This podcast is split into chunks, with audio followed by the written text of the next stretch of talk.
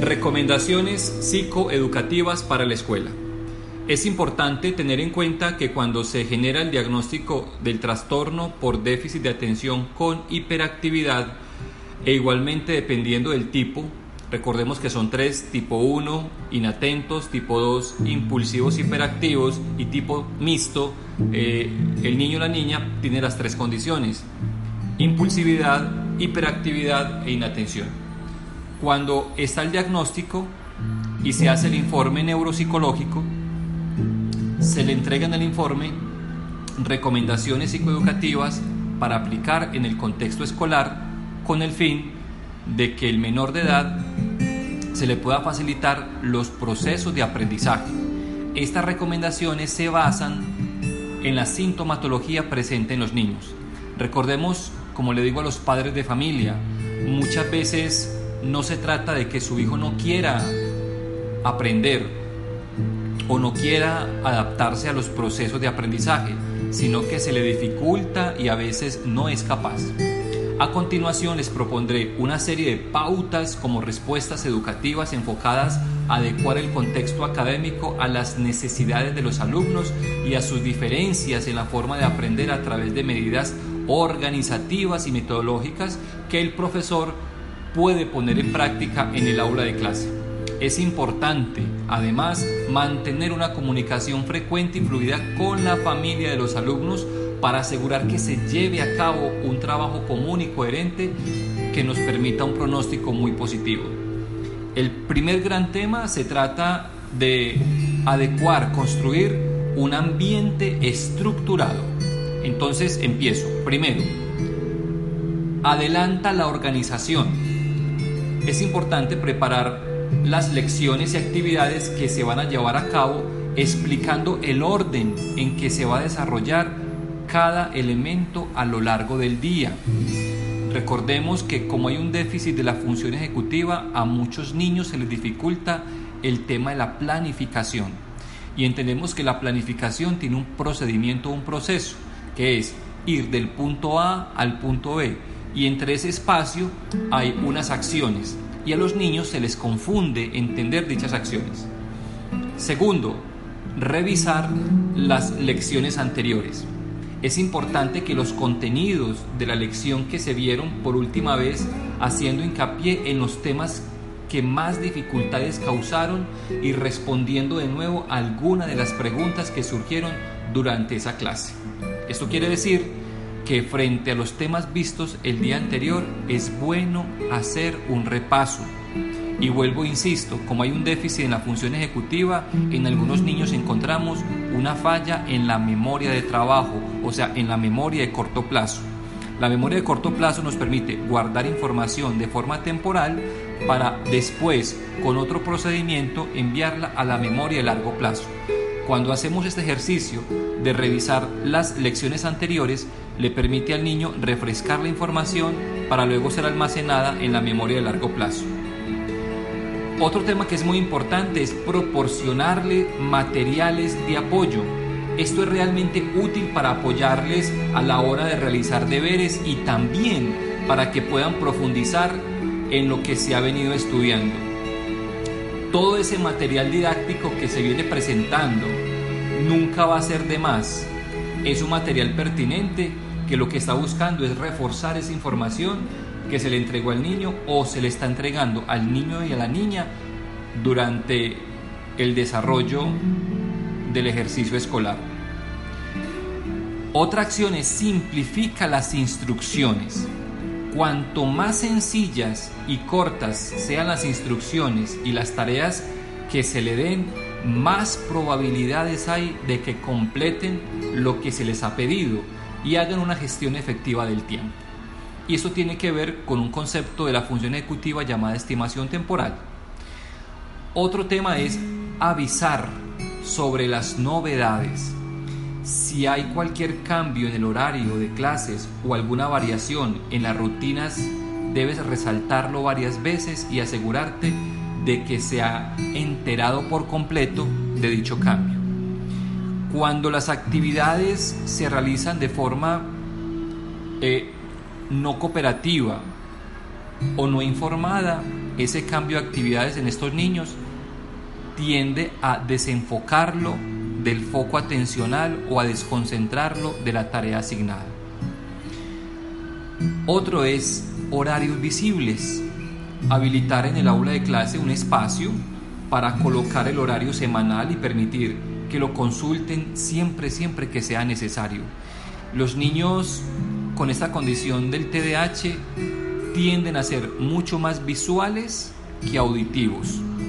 A nivel visual son muy buenos, su atención se centra y es posible mantenerlos en esa atención sostenida durante mucho más tiempo que cuando reciben instrucciones de forma auditiva. El otro es el listado de errores frecuentes.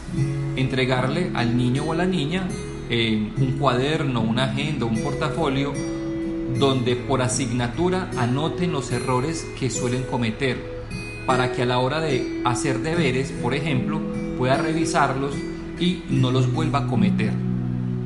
Otra acción es listado de materiales para hacer los deberes. Esto le ayudará a organizarse, le va a facilitar el poder revisar que tiene las cosas necesarias para realizar todas las tareas. ¿Qué significa? Cuando usted le pide a un niño con TDAH que haga una tarea X, a la hora de hacerla, él se da cuenta que no tiene los materiales suficientes para el desarrollo de la tarea.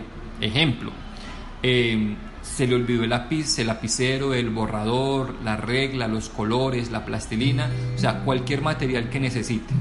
Cuando se le propone un listado de materiales, eso le va a permitir que se concentre en que primero debe tener los materiales listos para luego ejecutar la tarea. Cuadernos de colores, y esto es muy importante, y lo decía ahorita, los niños con la condición del TDAH son más visuales que auditivos. Entonces, los cuadernos de colores le permite al niño o la niña organizarse para que sepa que por cada asignatura, o cada materia existe un cuaderno de un color determinado.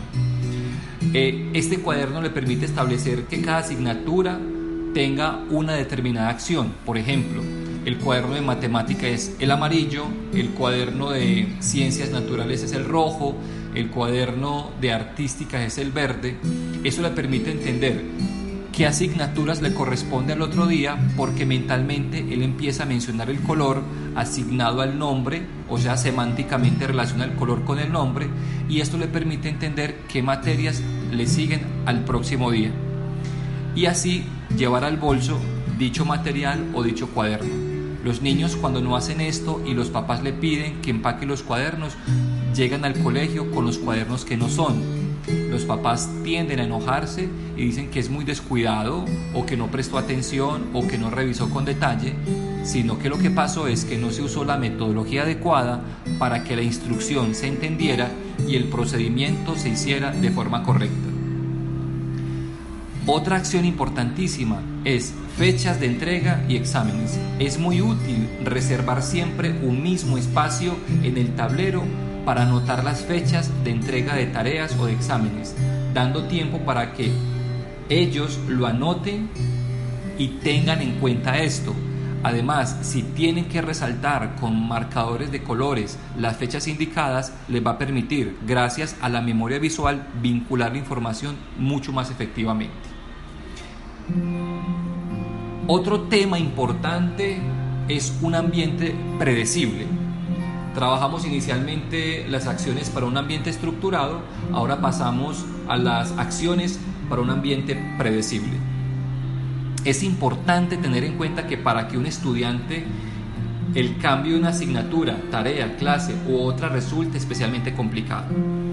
Las personas que no tienen esa condición diagnosticada, porque recordemos que el TDAH, aunque se diagnostica en niños, puede prevalecer en la adolescencia y en la adultez. He tenido mucho en la consulta particular adolescentes y adultos que nunca en la vida fueron diagnosticados e encontramos esta condición del TDAH. Entonces, para nosotros es obvio, se nos hace normal, quienes no tenemos esta condición diagnóstica, adaptarnos fácilmente a los cambios. Pero a estos pacientes no se les hace fácil adaptarse a los cambios. Por ello, es importante en el aula de clase favorecer las siguientes acciones. Una acción, ser predecible. La estructura y estabilidad son elementos muy importantes. Por ello, hay que explicarles las cosas de forma muy segmentada, con pasos muy concretos, que dejen muy claro lo que se espera de ellos y las consecuencias por no realizarlos. Otra acción es establecer expectativas de aprendizaje. Hay que explicarle a los alumnos qué es lo que se espera que aprendan durante la clase. De esta forma establecemos unas metas alcanzables y medibles desde un principio. Otra acción es establecer expectativas de comportamiento. Hay que dejar muy claro cómo deben comportarse los estudiantes mientras desarrollan las actividades o se les explica una tarea. Otra acción es indicar los materiales necesarios. Es mejor que indiquemos los materiales que son necesarios, por muy evidentes que nos puedan parecer, a aquellos que tengan que ir descubriendo o deducir qué es lo que se necesita. Yo soy enfático en esto. Para los que no tienen la condición diagnóstica, ese tipo de acción parece obvia, pero para quien tiene la condición diagnóstica, esto no es obvio y por eso hay que ser muy puntuales y explícitos con la información y con el método. Otra acción es destaca los puntos claves. Cuando entregues tareas a los niños, subraya o resalta las palabras más relevantes para facilitarle que no se pierda el foco sobre lo que hay que hacer. Si estás leyendo un enunciado en la clase, puedes hacer un ejercicio para identificar los elementos más importantes de la tarea. Otro, otro tema es avisos. Puede resultar muy útil para para que les contemos o les avisemos a los alumnos de que una lección está a punto de acabar. Podemos avisar 5 o 10 minutos de antelación, el tiempo que sea necesario para que se vayan preparando. También podemos avisar al principio de que la clase, el tiempo que se necesita para el desarrollo de la tarea, el tiempo que falta para el inicio de una nueva clase o el tiempo que se necesita para acabar dicha clase. Otro tema central es un ambiente adecuado para el aprendizaje. Entonces, rebobino. Ya pasamos por el ambiente estructurado, ya pasamos por el ambiente predecible y ahora nos adentramos a un ambiente estructurado para el aprendizaje. Una acción fundamental, sentarlo en primera fila. Al estar más cerca del tablero y del profesor, se va a distraer menos y le será más fácil mantener la atención. Evita apartarle o aislarle a un rincón de clase porque puede afectar negativamente su autoestima y puede favorecer conflictos con sus compañeros. La otra acción es utilizar materiales audiovisuales. Y reitero lo que decía anteriormente, estos niños son muy visuales. El empleo de medios diferentes como video, proyección, audio facilita que los alumnos en general puedan combinarlo con trabajos en grupo para incentivar el compañerismo. Otra acción es control de la agenda. Este control debe realizarse a diario para asegurarte de que han apuntado todas las tareas y también que han, que han eh, metido al bolso, a la mochila, eh, todos los materiales necesarios para desarrollar dicha tarea. comprobar el rendimiento Debemos estar pendientes del comportamiento de los alumnos para detectar posibles muestras de frustración, proporcionar más explicaciones a estos alumnos para que comprendan el contenido de las lecciones y sean muy capaces de realizar las tareas y resolver los problemas. Otra acción es facilitar que corrijan sus propios errores. Hay que explicarles en cada tarea cómo identificar y corregir los errores y proporcionarles un tiempo razonable para que puedan revisar el trabajo. Recordarles elementos especialmente complicados o excepciones que deban tener en cuenta. Por último, ordenar el pupitre. reservar siempre, siempre 5 minutos al día para que los alumnos organicen sus pupitres, sus bolsos o mochilas, para que tengan los materiales necesarios a la mano y así más fácil pasar de una asignatura o de una materia a otra, evitando distracciones. Estas grandes, estos tres grandes componentes, cada uno con sus acciones como recomendación psicoeducativa, le va a permitir a los niños, cuando se hace de forma continua, o sea, longitudinal a lo largo del tiempo, ir mejorando aquello sintomático. Recordemos que lo sintomático tiene que ver con el déficit en el foco atencional, o sea, la inatención, mejorar control inhibitorio, o sea, el tema de la impulsividad y la hiperactividad. Los invito para que escuchemos el próximo podcast para seguir profundizando en este tema del TDAH.